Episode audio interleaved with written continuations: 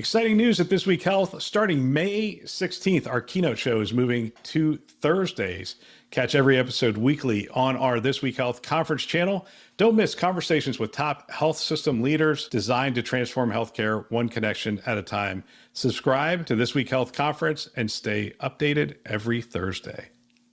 Today on This Week in Health IT. But remember, our technology was bound to the four walls of the hospital. Right. Now, as you've journeyed the past 16, 17 years, it's completely different. There is no perimeter for healthcare anymore. And I love it because I see technology as the enabler to change how we deliver patient care and create quality and better outcomes. We need to think about how we do it a little bit differently.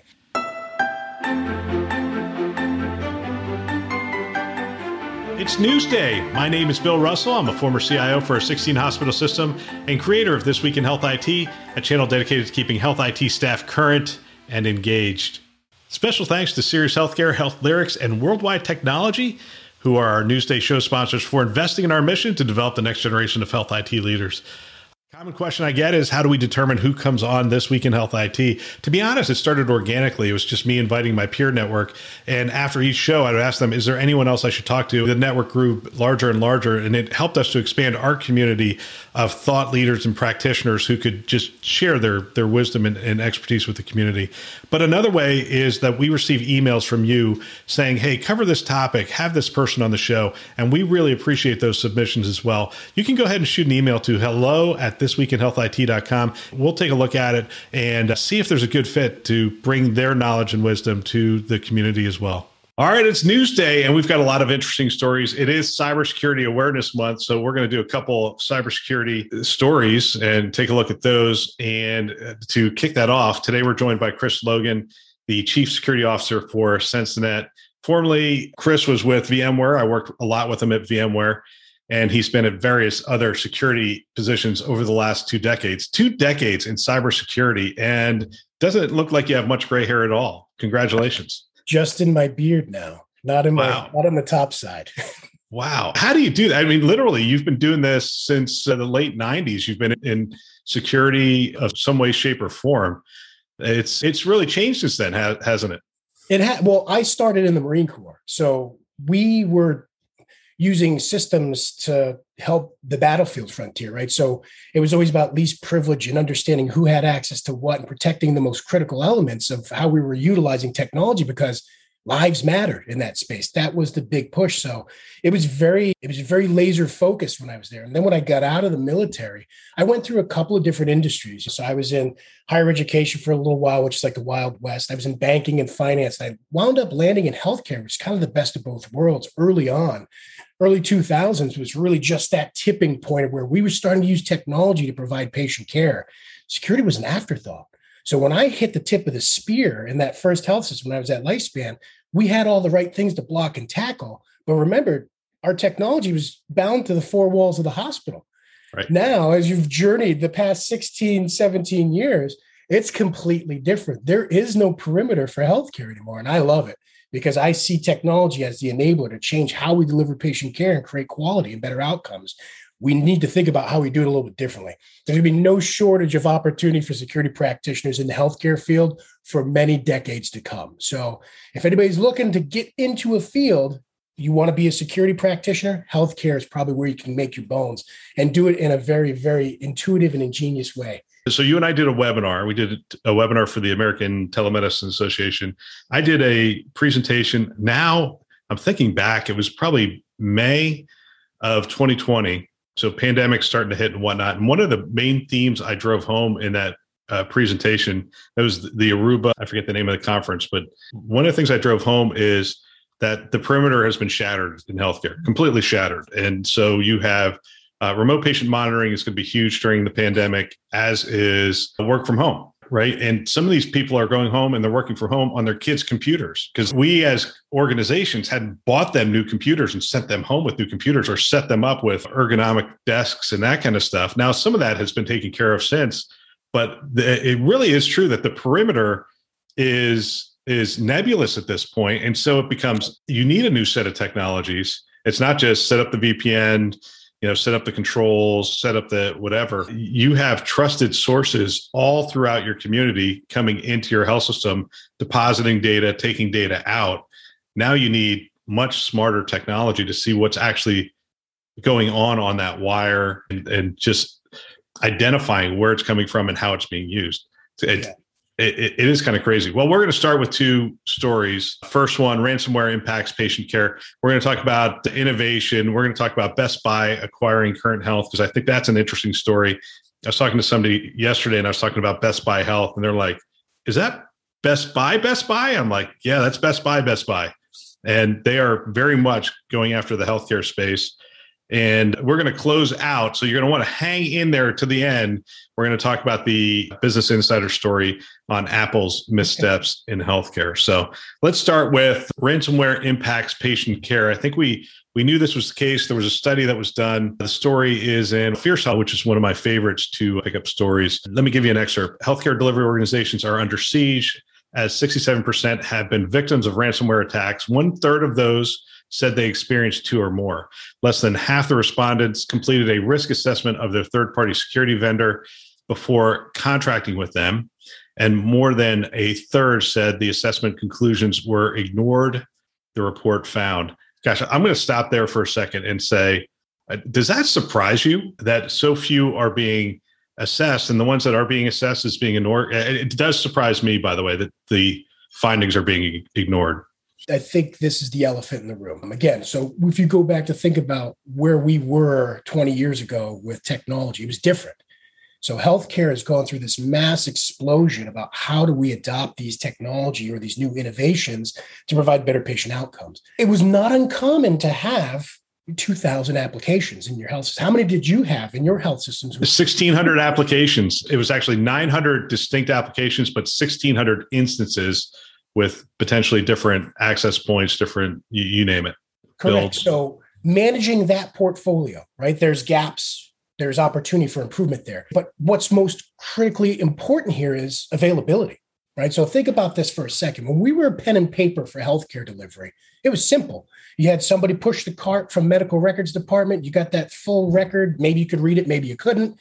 Electronic medical records come to bear, right? Now I can read the note. Is it the right note? There's a whole litany of conversation we can have there, but the availability of the system is so damn critical now to ensure that patient's safety at the end of the day, if I don't have that information, how can I treat that patient if I don't know what their background history is, right? If I don't know what their previous inter- allergies are related to specific medicine. So availability attacks are nothing new. I mean, ransomware really is an availability attack. This has been taking place since way back yours, 2003 we went through this. It wasn't on our medical systems. It wasn't on the EHR. It was on other administrative systems because it was really uh, making the endpoint unavailable. Now it's it's matured and it's grown because the bad guys have figured out that there's money to be made here, and especially in healthcare. Because think about this for one second: if I have to divert patients, Yep. What's the impact to the patient? That's the thing that we're not measuring. And I think that's what the article and the that research brings to light is we need to start looking at this from a different lens because of the way that technology is so deeply ingrained in how we deliver patient care what are the mortality rates related to if the EHR is not available? How do we start to quantify that? So I think it's good now that's out there. We're having a conversation. I know in, in, certain circles that I'm running in, we're starting to have deeper conversations about what ransomware means to mortality rate because the nature of the availability of the system is so critical. Yep. The numbers I've been talking about is the number is public now around the Scripps attack, and that is roughly 110, 115 million dollars is what it cost them over a 30 day outage. And they may not be fully back. Scripps is notoriously close to the vest. You really only hear from their CEO for the most part. And other organizations have been more open, but no one has been that magnitude in terms of size that we could measure. But you can look at it, you know, roughly, you know, $3 billion healthcare organization outage, electronic health record outage for a month, and you're looking at 110 million dollars. So there's one measure. We also have the death in Alabama has been directly attributed to a ransomware attack. And so now you literally have mortality. But what you're talking about, and it is referenced in this story, nearly one in four healthcare providers reported an increase in mortality rate due to ransomware. The onset of COVID 19 introduced new risk factors to healthcare delivery organizations, including remote work, new systems to support it, staffing challenges, and you name it. So that creates the framework for this being a challenge. And as you say, the, the research results in an urgent wake up call for healthcare industry to transform its cybersecurity and third party risk programs or jeopardize patient lives. The research was done by the Ponemon Institute, a research center focused on data protection, surveyed IT professionals at nearly 600 healthcare organizations defined as entities that provide clinical care and rely on third party security contractors. These organizations include health systems, physician groups, and payers. So that's the group they're talking to. Let me give you one more thing. While the average number of third party tech contractors whose services organizations employ is 1950. That is expected to grow to 2541 on average over the next year. The analysis forecasts about 43% of those vendors have access to personal health information, putting healthcare delivery organizations at additional risk for both data breaches and ransomware attacks. The reason it's surprising to me that we're not following up on those assessments of those organizations is because I, I have contracts I do consulting as well as the mm-hmm. content, mm-hmm. and I have contracts with healthcare organizations. And it's just me generally being advisory services. I'm not going to access any healthcare information whatsoever. And you'd be surprised the forms they make me fill out and the questions I get. And I'm like, look, I, I have executive coaching contracts with CIOs. We're not going to talk about patient records. I'm not going to access patient records. It's just it's a Zoom call. It's it's you and I talking about how you're going to do your budget this year and that kind of stuff. And I have to fill out five pages of stuff on security.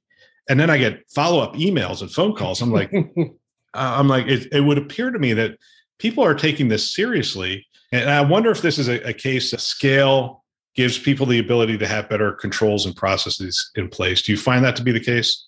I think it does. Uh, but i think i want to i want to go back to something that you said. It's understanding your risk too. I think that's one of the things that we've fallen a little bit short on is that we try to lump everything into this high risk category bucket right? Because now we're so afraid of what the outcome could become with things like ransomware, other types of attacks. I would consider your contract low risk. There's no reason for you to go through that entire process. I should be focusing, if I'm the health system, on the high risk, high touch areas and making sure those are sound and rock solid right? I know that we're going to have a Zoom call. At no point in time you ever have access to my network, right? We're just going to have a conversation over Zoom. Now, does that create a security problem? Yeah, because there are ways that if I'm using my personal device on my corporate network and I'm not looking at it from that new perimeter perspective, I could get something bad on my device that does get onto my corporate network. I should have additional controls in place. I think we need to start measuring our risk by the severity of what that risk could be. And that's something that we need to, in healthcare in general, we need to get better at. I think we try to lump everything into one category, which is why nobody's looking at all the vendors. They're just doing a handful. No, tier that risk by who's most important and what's most critical to continue to run. Make sure they're doing what they're supposed to do and then drop that back down based upon those layers of risk criticality. We'll get there. It's a maturing process for organizations that understand clinical risk really well, right? So healthcare gets clinical risk like nothing else. Their business risk, they get it technology is kind of this new frontier. We adopted it to solve problems. Maybe we got pushed into it because of the HITECH Act. So now we need to catch up. We shouldn't have thought about security and risk as an afterthought. It should have been right at the tip of the spear. So we're not bolting it on, but it's part of the DNA and the fabric of who we are as a culture. We'll it's get a, there. It's also part of our DNA not to spend money on something until it becomes urgent. Unfortunately, we had the one WannaCry attack, but it didn't really, I don't know, wake us up if, if you will. But this latest rash of attacks through the pandemic has been a wake up call. And for someone like like Scripps to go down the way they, that they did in a very public way, I think has gotten the attention of not there's two kinds of attention in healthcare. There's the hey, we need to pay lip service to this, and the CEO needs to have some talking points around this. And then there's the budgets are going to increase. We need to spend more money on it, that kind of stuff. I'm talking to CIOs. That's happening. They've gone to the board. They've been asked questions about their cybersecurity posture. They've asked for additional money and they're getting additional money. So I think that's uh, that's a positive step. Let me take you to the next story. So adopt NIST security standards. Healthcare leader urges. This is from SC Magazine from SC Media. And here we go. At a basic level, the healthcare sector is a human focused business with highly advanced technologies and public expectations to drive innovation, often within stringent resources, despite a tremendous amount of endpoints and advanced technologies, providers must protect themselves using the healthcare insurance HIPAA, essentially, the HIPAA rule. The trouble with the rule is it just has 42 controls compared to NIST, cybersecurity framework standard employed by a vast majority of other industries except in healthcare. NIST has all the controls that an entity might need to consider and it's kept up to date as things change. As wireless came along, a new NIST guideline for each of these elements was produced. The rule stays relevant and current, explained CynergisTek CEO Mac McMillan. HIPAA discussions began nearly 30 years ago in the 1980s draft rule emerged in 1993. He explained what finally came out of the Department of Health and Human Services in 2003 after 10 years of discussion was a watered down standard. The HIPAA security rule primarily focused on the controls necessary to achieve privacy because that is what HHS was focused on at the time. The original rule and requirements had just 42 elements compared with NIST with 300 controls routinely reviewed by researchers. And while the sector has moved away from the checkbox compliance security method, HIPAA remains a bar for security measurements despite its shortcomings. He goes on to talk about how he's recommending that every healthcare organization adopt or even be forced to adopt the NIST framework. I assume you're in agreement with this. We adopted NIST back in when I got there, 2012 we adopted the NIST framework. But of course, we had no framework. I mean, I guess HIPAA was there, but it's not really a framework for security if I thought no, about it. No, HIPAA, again, best intentions is HIPAA 30 years ago. And like Mac mentions in the article, it's privacy focused. If you go back to 2006, when I started in healthcare, everything was privacy driven. How do we handle data as it relates to the patient? Security was this kind of afterthought. The HIPAA security rule addressed security. Here was the interesting thing about HIPAA security when I got into it. Mind you, I was a NIST framework guy in the DoD, and I brought it with me in the other industries that I worked with. So I'm fully in favor of NIST as the standard. The HIPAA security rule had things that were required and some that were just recommended. So, for I mean, right there, if you think about security controls in general, how can you recommend a control like annual audits are required? Well, is that recommend? No, that's a requirement. These things should be requirements, and it hasn't changed. I think that's the big rub here is that it had great intentions, but it never continued to grow with the changing landscape. Now, where NIST comes to bear is that it continuously changes. It's something that gets looked at on an annualized basis by the federal government. Now, I don't I don't know if I agree with requiring it again and this is one of those areas we've had this conversation before about a number of different things. Can you actually mandate some of those controls within the framework? I think your business determines what those controls should be and the level of that control that's implemented. And a perfect example is, is that if I'm reaching out into the community, maybe there's specific guidelines and controls that say I have to have X. Well, if that limits my ability to take a service and drop it into a patient's home, I can't have X, especially if my business model is at home healthcare using technology. So there has to be a balance here. But I think as a framework, as a starting line, as the foundation for any program that's out there, this is the best starting point. Here's how I would do it I would do it much the same way we do a requirement to have audited financials. And I would say every healthcare organization has to provide an audit to whatever agency, HHS every year and maybe that's the wrong agency. I, I, I haven't really thought about it, but you know they have to provide some level of audit. That audit, by the way, is done against the NIST security framework. Yep. You can adopt it if you want, but you're going to be audited every year based on the NIST security framework. So you might as well adopt it, start measuring against it, and whatnot. Uh, because you're going to supply that audit. And to start with, I, I don't think there's penalties and those kind of things for the results of the audit, but I think over time, you end up with a pretty standard way of looking at the readiness for health systems and i think you end up with you end up with more health systems just adopting it. And I, I, guess the concern obviously there's a cost associated with that. And i guess the other concern is there's a growing list of things that that there's have health systems the haves and the have not health systems. And I, I coach cios for both and the haves are they can go in and say look we need more money for security and they go how much do you need? And they say we need 5 million this year and they go here you go And the have nots go in and go, hey, we need more money for security. They say, how much you need? They say five million. And they say, we're going to give you a hundred thousand. Yeah.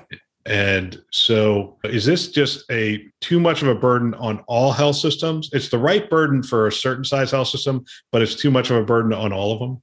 Well, you're right about the burden. I think this is here's my opinion on the matter, right? So if we were serious about cybersecurity at the federal level, knowing that healthcare is critical infrastructure, why wouldn't the mandates be in place and why wouldn't there be support from the federal government to get that done? So uh, that's great hhs like what you said if i we're going to audit you annually why shouldn't we be helping those smaller health systems who don't have the means to put these controls in place ensure that those controls are put in place? And i think this is where some of the issues where we talked about a few years ago about some stark relaxation to allow security tooling to be provided to those smaller health systems. I think this is where as a community we need to start to work together because it's not that we're all in the same fight. At the end of the day, Kaiser will get attacked, so won't this mom and pop healthcare clinic down the road. If the same people are going to attack it, one's got deeper pockets than the other. We're all in the same fight. So at the end of the day, we all need to start working together to solve these problems. It's not about the haves and the haves nots. How can we share yeah. that best practice? How I, can we share those controls? I think that's going to be critical moving forward to solve the problem. And, and I, I love that answer. I just want to make sure that money's not going to Kaiser and Providence and Mayo and Cedars. I love all those organizations. I think they're all doing great work. I just think when your endowment or your investments get to be measured in the multiple billions, you don't need government money to do security right. On the flip side, there's a lot of federally qualified health clinics and, and other types of organizations that could use the help in getting that stuff together, I think. Yeah. All right. Let's go to the uh, innovation article. I covered this on today today in Health IT. There was a panel discussion at the Health Evolution Summit. It was a good panel. Let's see. Sachin Jain, who's the CEO of Scan Group and Health Plan, was the moderator. And if I knew nothing else, I would attend just because he was the moderator. But then they had John Perlin, MD, President, Head of Clinical Operations, and Chief Medical Officer at HCA Healthcare, Farzad Mostashari, MD, CEO, and founder of Aledade, and Chris Chen, MD, CEO of ChenMed. And my gosh, it's a phenomenal panel. They talked about scaling innovation. Dr. Chen said the biggest challenge to scaling today is not the need or demand for care services. What our barrier is scale. It's really about how to scale faster. And there's a lot of innovation happening, Chen added. The question for us is number one, how do we scale faster? And number two, how do you scale the simple rather than thinking about all the overwhelming amount of complexity? Scaling innovation has always been the challenge. A number of times I've had organizations come in to me when I was CIO and they had phenomenal solutions. I looked at it, I'm like, this is great. And I would say, look, we're a 16 hospital system. We're looking at roughly this. And they'd look at me and say, mm, well, we've never really done it at that size or scale. And some of the scaling stuff, to be honest with you, was on our end contracting took months.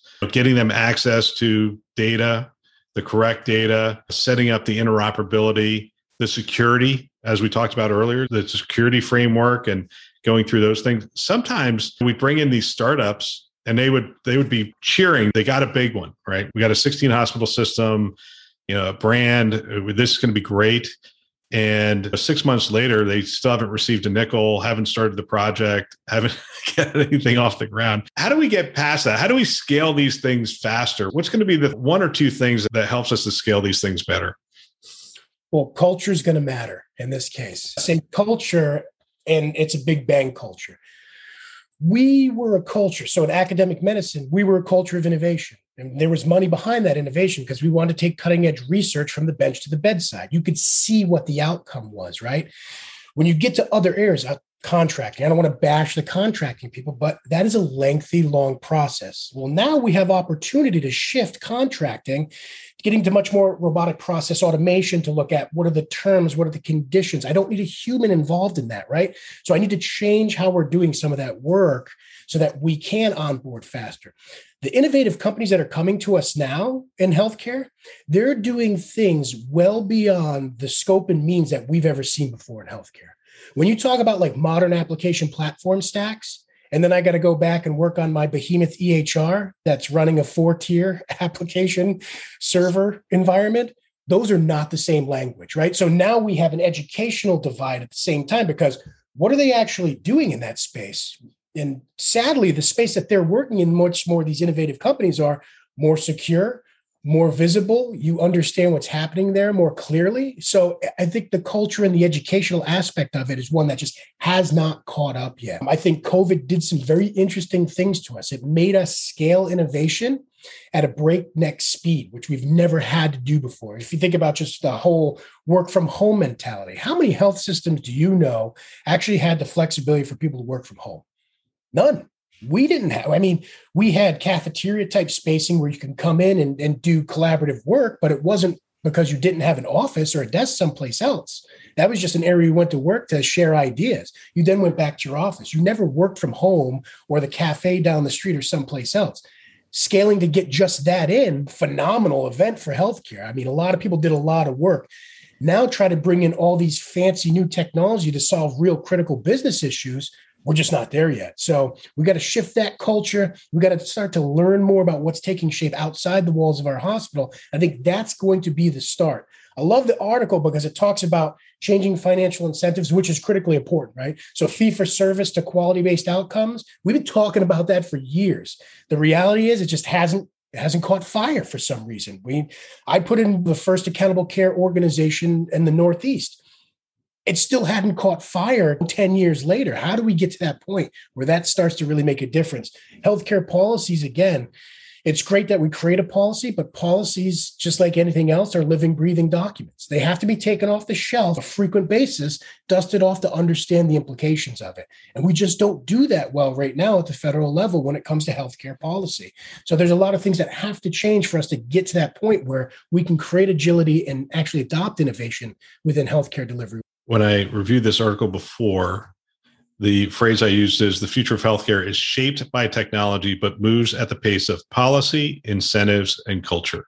Yeah. That is so true. And we talk about why it hasn't value based care taken over for fee for service and its incentives, right? So I, I was at a health system that was trying to do more value based care.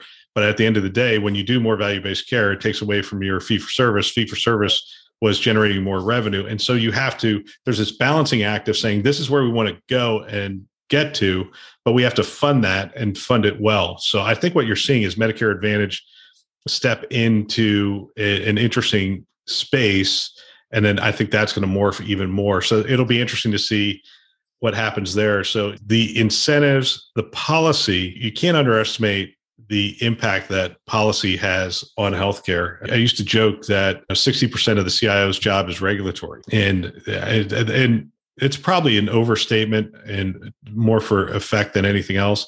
But we had to keep an eye on so many different regulatory requirements, reporting, you name it. Uh, a lot of IT is spent making sure that we we meet those regulatory demands, and then the culture, which you talked about. I, I'll tell you, one of the things we did was it's platform thinking, right? So we started to think the platform, not only the technology, but the system as a platform and we now have John Halamka is the big evangelist for this. But the system as a platform, one of the things I, I started talking to our legal department about that they were not an inviting platform. The ingress and egress out of legal was way too cumbersome. And and they said, well, we've got to protect the organization. I'm like, all right, how about if we work together? And I'm going to set up a sandbox environment with data that is just dummy data, but it's going to mirror our systems. And so if I'm doing a contract with a system, they're not getting access to any of our data, but they're getting access to these systems so they can start to program their environment, see how it works, get the things working and those kind of things. What kind of contract do they need? They're like, well, a lot less than what we would need if they were accessing our systems. Great. Let's write that contract. I said, all right, so let's move into step two. In step two, we're getting them access to anonymized data can we have like just an addendum to that contract that says, okay, now you're moving to this? They're like, yeah, we probably do that. I said, all right, step three, we're, we're ready to take it to the next level and start testing it in our in our test environment with live data and that kind of stuff. They're like, well, then we need the full blown contract. I'm like, that's fine.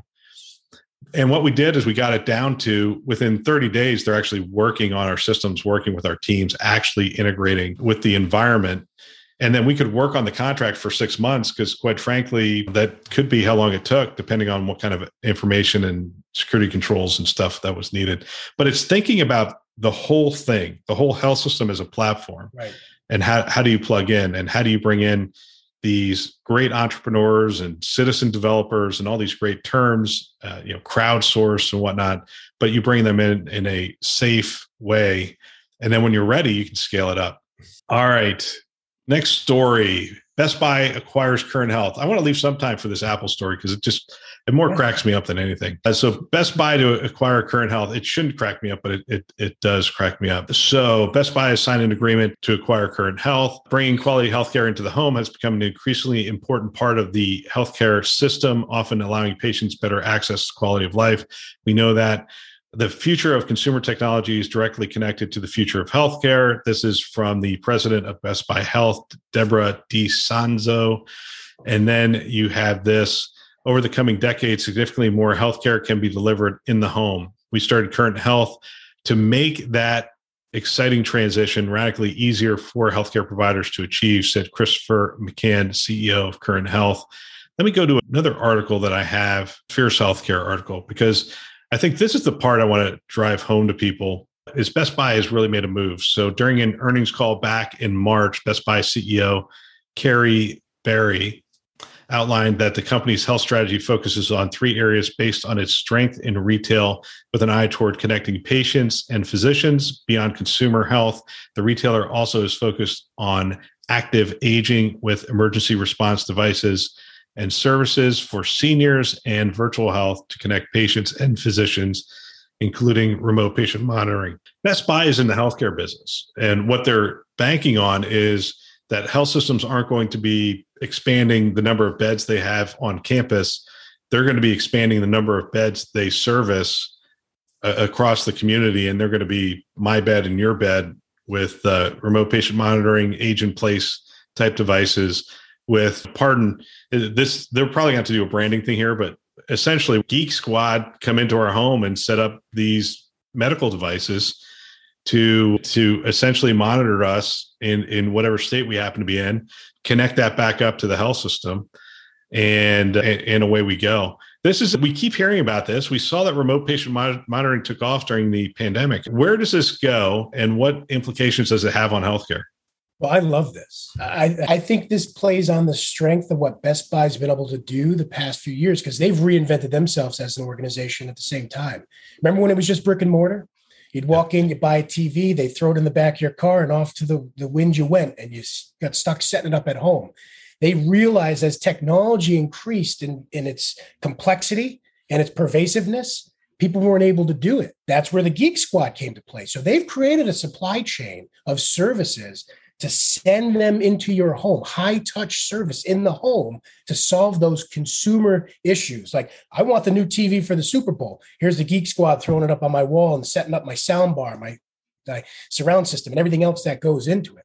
Now, home health. I mean, this is something we've been talking about for a long time. The changing dynamics of healthcare was is that you went to the hospital because it was the center of your community right? Community based hospitals. I went there because it just happened to be a mile away from my home. And that's where I got my care. That's where I went to die. That's where most of my family went to die. Times changed. Nobody now wants to go to the community hospital to pass away. They want to be surrounded by their family. When I go for care services, I'm now a consumer of those healthcare services and I'm shopping for the best price and the best quality. I love this idea because care is coming into the home and it's coming into places that have never had it before to a population that's going to need that help to get it set up. That senior population is the target here because they want to stay in their homes longer. We want to serve them in their homes longer. The Geek Squad's going to come and set all that stuff up for you, and they're going to walk you through it. This is a genius idea for Best Buy.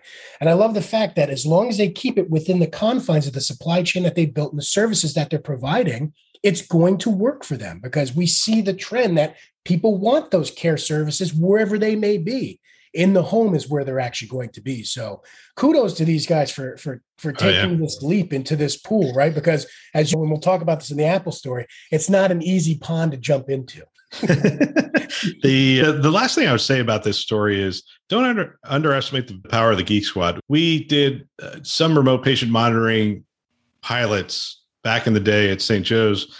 And when you send someone into the home, there's a whole new set of training, of liability, of I don't know. It's it's very challenging environment, and I'll, I'll spare you the stories, but there's a lot of really. Uh, you can put your employees in a bad situation if you are not good and really thought through how you're sending people into the home to set up this, these devices and whatnot. And this is one of those cases where I'm a firm proponent of partner. Don't try to build out an organization that is going to troubleshoot all these devices and all these homes. If somebody can provide it for you, by all means. And if Best Buy ends up being that partner, by all means, make it Best Buy because they're in every community. They have people in cars that can go out to homes and help fix things. They have a support desk. They have all that stuff. Don't underestimate how hard that is to do or set up. I, that's one of the areas I would absolutely partner in, I think.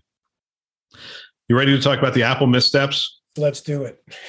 All right. I'm not going to do excerpts from this. Here's the main points from the story. Business Insider has a tendency to go the TMZ route when reporting on big tech.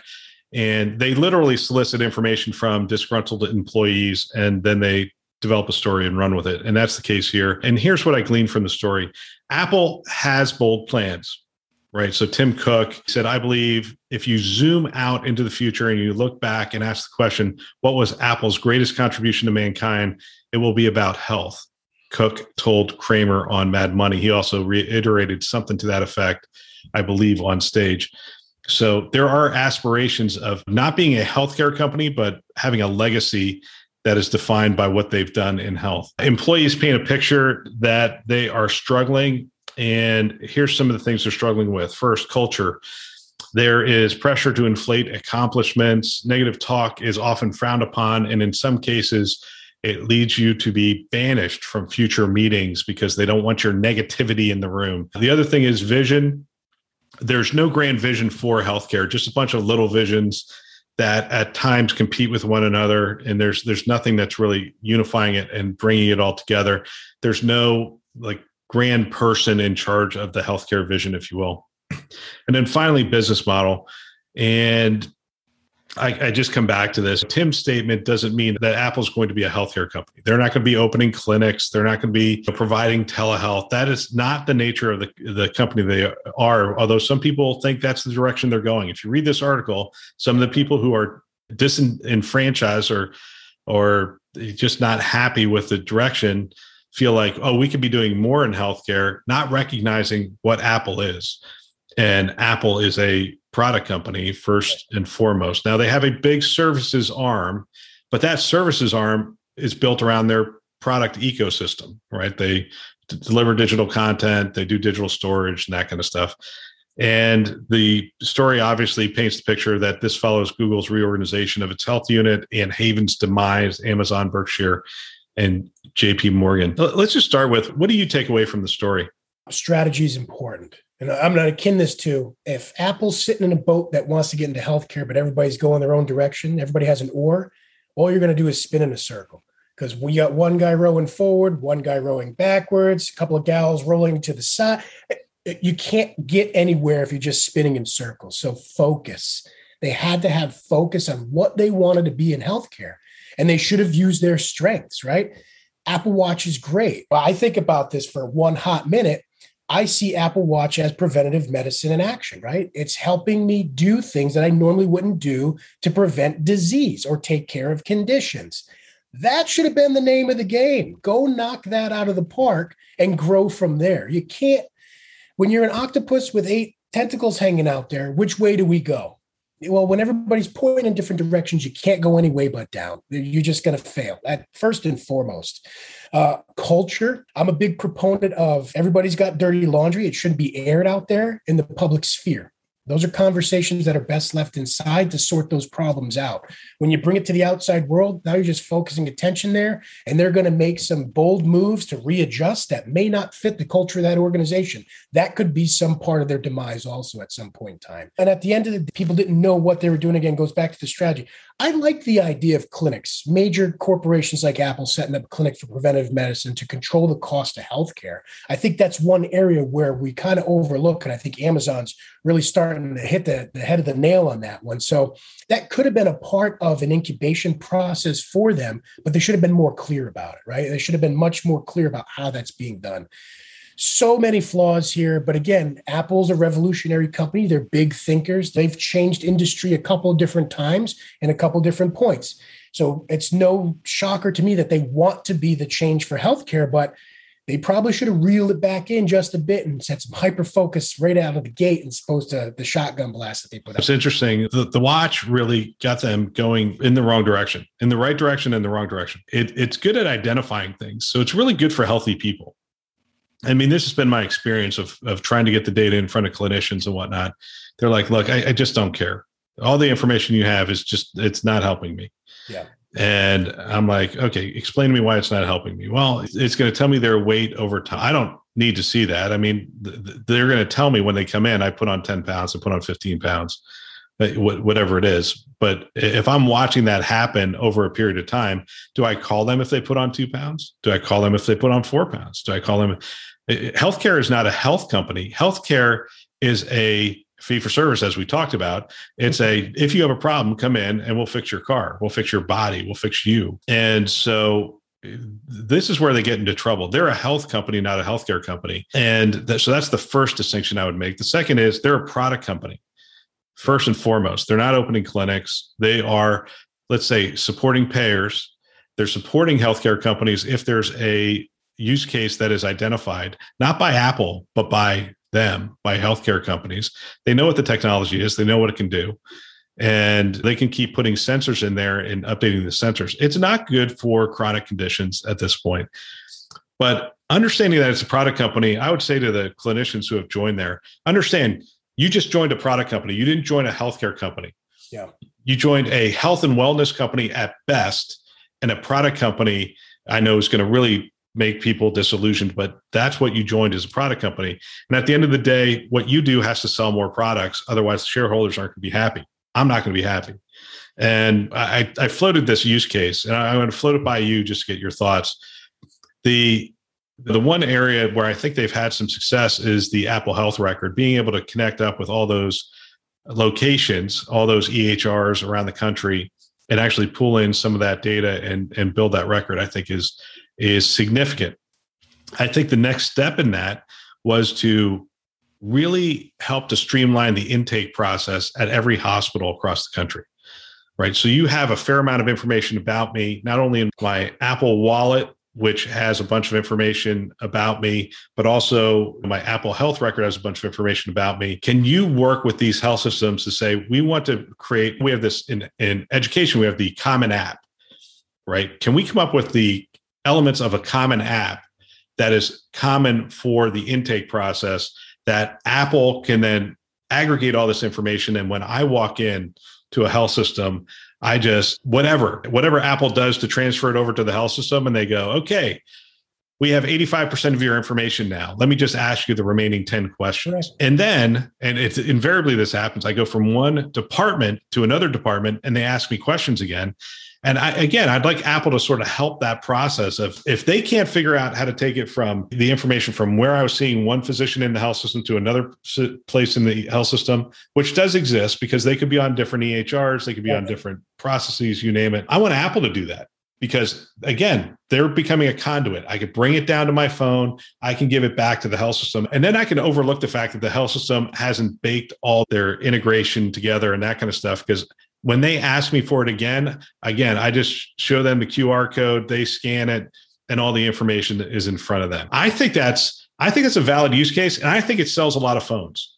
That's my two cents. It does more than that. It becomes a patient satisfier because that's the biggest me as a consumer of healthcare services. That's my one of my biggest complaints is that why don't you have this information? Literally, I go to see my primary care doc, and then I go down the hall in the same building to see the specialist and they don't have my information in both places why is that still the case right and so that throughput issue is huge apple has the mechanism to solve that problem i think that's a glorious idea and i think one other thing it does sell more phones but it also puts me in charge of my healthcare information, which is something that's a critical lacking. And that's Apple's brand, right? They're empowering the creative. They're, that was their original thing, but now they're empowering the patient. They're putting the power in the patient's hand. Yes. I, I love it. I could do a whole campaign on that. Plus, I think their security, I, I like their security position much more than Google's because Google sells information and access to information, whereas Apple is not making money that way. And so I think they have a stronger case to be made around healthcare. And this is going to be, I think, a primary distinction. The solution I'm talking about would I would rather do that with an Apple phone than a Google phone. Because if I give all that information, my insurance information, all that other stuff to Google, I, I don't know that the next time I do a search, I'm not going to see information on better insurance plans or, or that kind of stuff because that's the business Google is in. It's still like 90 some odd percent of their revenue, even though they have all these other things that they're trying to do. Chris, thank you for your time. Hope we can do this again. Anytime you need me, I'm here for you, buddy. Sounds good. Take care. What a great discussion. If you know of someone that might benefit from our channel from these kinds of discussions, please forward them a note perhaps your team, your staff. I know if I were a CIO today, I would have every one of my team members listening to this show. It's it's conference level value every week. They can subscribe on our website, thisweekhealth.com, or they can go wherever you listen to podcasts Apple, Google, Overcast, which is what I use, uh, Spotify, Stitcher, you name it. We're out there. They can find us. Go ahead, subscribe today, send a note to someone, and have them subscribe as well. We want to thank our channel sponsors who are investing in our mission to develop the next generation of health IT leaders. Those are VMware, Hillrom, Starbridge Advisors, Aruba, and McAfee. Thanks for listening. That's all for now.